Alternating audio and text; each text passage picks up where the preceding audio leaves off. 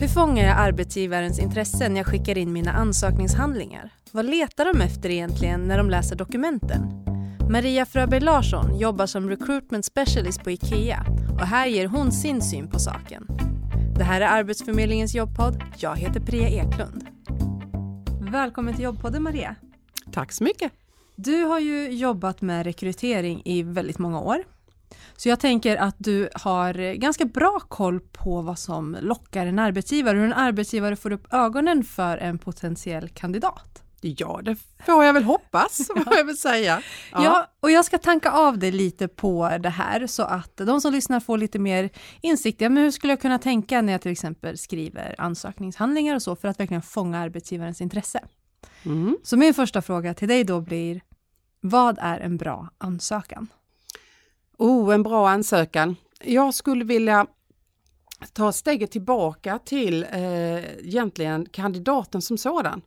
En kandidat skriver en bra ansökan om den personen någonstans på vägen inser vad en ansökan handlar om, vad det egentligen är, syftet och målet med den.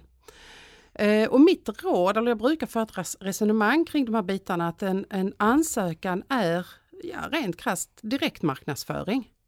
Så för att skriva en bra ansökan så måste man ta på sig marknadsföringsbrillorna. För då blir det bra. Vad är det jag ska marknadsföra då? Alltså, det är klart jag ska marknadsföra mig själv, det säger sig ju självt. Men exakt vad är det jag ska lyfta så att arbetsgivaren känner sig, den här personen, den känns intressant.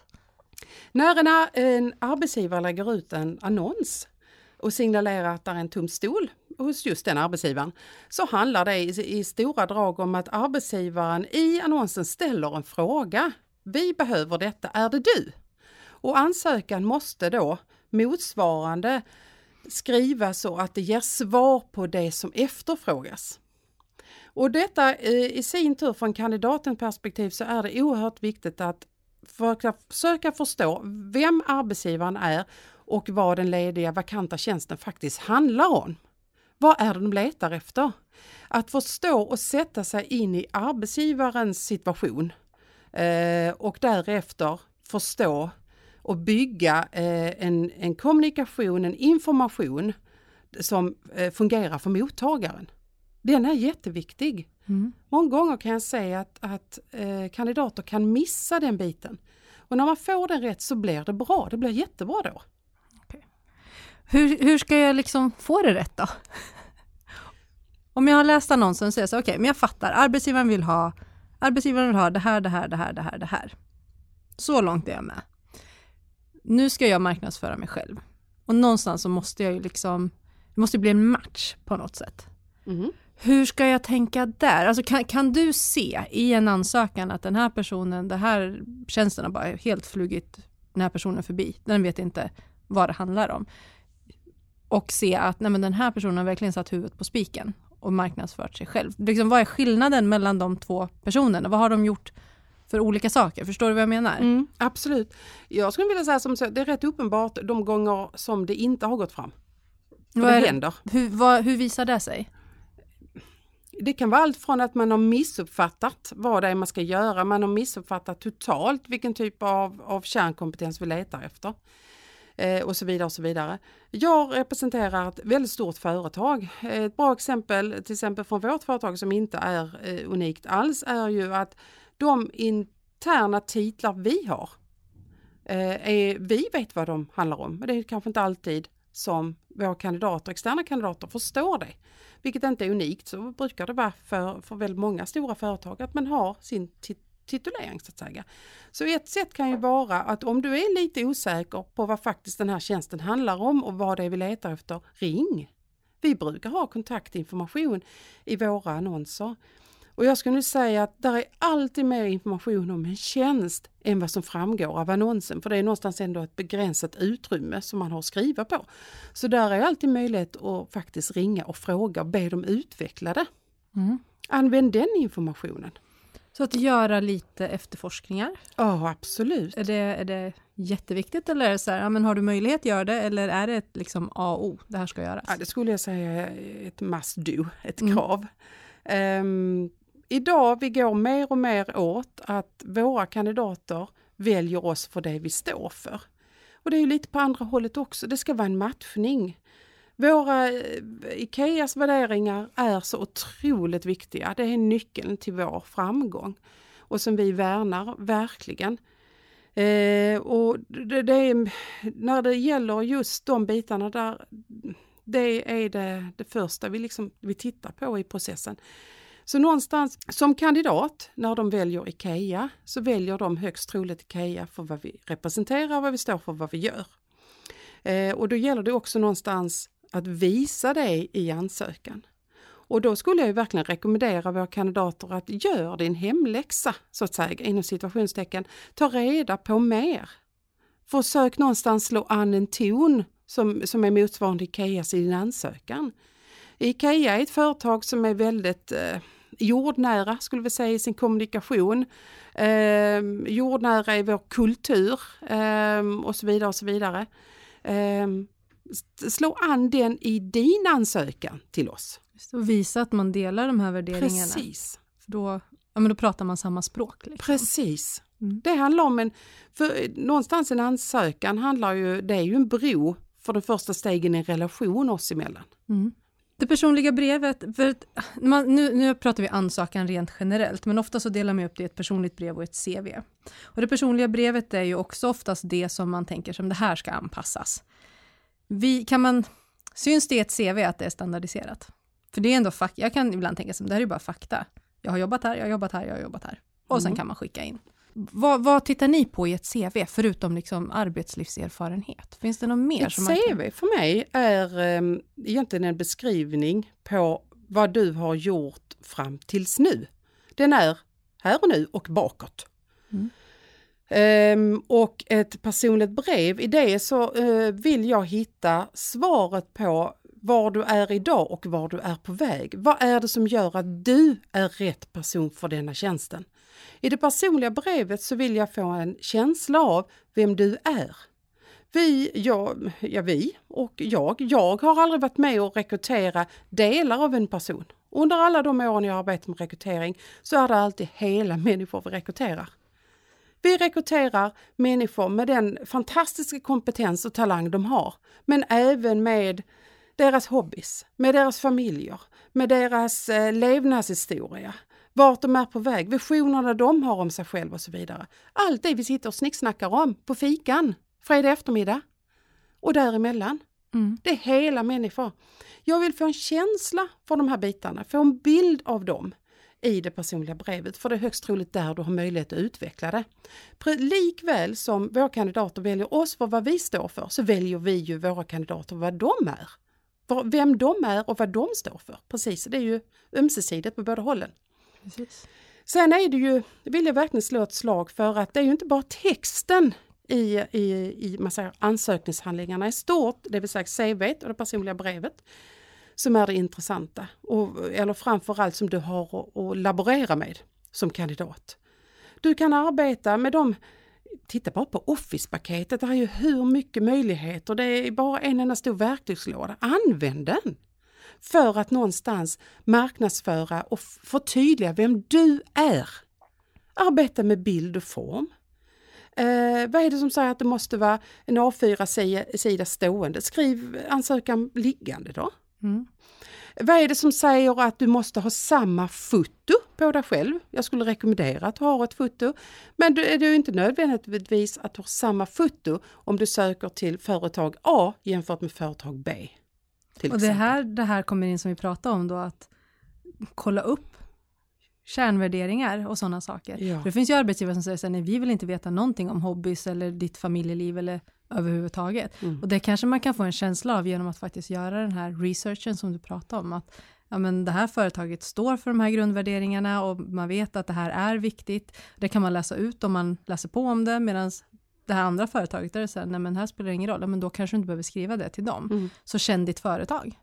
skulle jag säga, ta reda på vem mottagaren är. Som alltid när vi arbetar med just marknadsföring.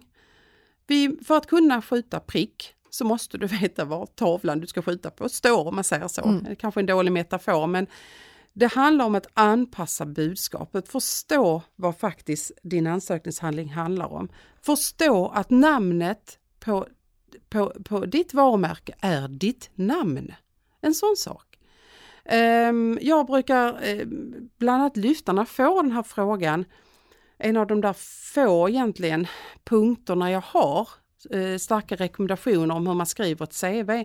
En av dem är bland annat att ditt varumärke, ditt namn med andra ord, måste ju såklart stå på varenda sida. Mm.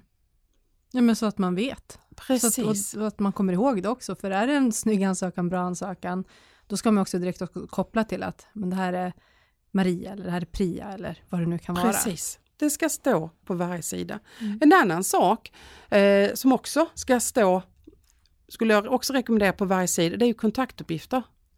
Om jag blir intresserad av dig och ditt CV, vad du, vad du har att erbjuda oss, så vill jag ju snabbt kunna hitta eh, uppgifterna om var jag når dig. Du är intresserad av dig i alla fall mm. som kandidat. Eh, och med kontaktuppgifter så skulle jag säga det jag letar efter då det är e-mailadress och mobilnummer. Rent krasst den enda gången jag egentligen behöver din hemadress det är när jag skickar hem kontraktet om jag ska vara riktigt ärlig. Och jag är kanske också lite nyfiken var du bor. Så. Men det, de bitarna som jag verkligen vill lätt hitta det är var jag lätt når dig. E-mailadress och mobilnummer. Så gör det inte svårt för dig själv utan ha det tydligt så att Precis. den som läser inte behöver leta igenom och försöka hitta det där. Eh, I, man, man kanske har gjort en jättesnygg design som man bakat in det där på något sätt men då, då faller det lite utan mm. de bitarna ska vara tydliga. Komplicera inte det. Eh, gör det, arbeta med de möjligheter som faktiskt vi, vi har eh, till buds idag med, med nu oavsett vilken applikation och program du använder för att skriva CV. Men man kan arbeta med så mycket mer än bara texten. Och i texten, eh, håll det eh, kort, eh, hör det to the point. Eh, det, de här bitarna är jätteviktiga. Det jag frågar efter i annonsen och som jag som arbetsgivare kanske lyfter fram att eh, rörande krav, eh, kravkompetenser till exempel. Eh, jag rekommenderar inte att skriva dem längst ner på sidan 3. De ska så, såklart stå allra längst upp på sidan 1. Mm. Kära arbetsgivare, jag är jätteintresserad av att jobba hos er, arbeta för er, för jag har detta som ni letar efter. Man ska inte behöva länk. vänta till slutet för det utan visa det direkt. Ja, det, man, kan, man kan arbeta på olika sätt. Det kanske inte är så att du har gjort detta i ditt senaste jobb men du har gjort det jättemycket innan i det jobbet du kanske hade för två år sedan eller vad det kan vara. Det vill säga i tidsföljden så hamnar det inte längst upp. Men då kanske man kan börja med en summering under sitt namn allra längst upp i CV. En summering av min kärnkompetens, det är de här bitarna. Mm. Toppen, jättebra tips. Jag har en sista fråga till dig innan vi rundar av och det är att när du har läst ansökningshandlingar, har du någon gång fått känslan jag, jag inbillar mig att du har det, så jag vet inte ens varför jag frågar om du någon gång mm. har det, men den här wow-känslan att det här, den här personen har verkligen lyckats lyfta upp sig, liksom lyfta sina egenskaper och kompetenser och den här måste vi ta in på en intervju.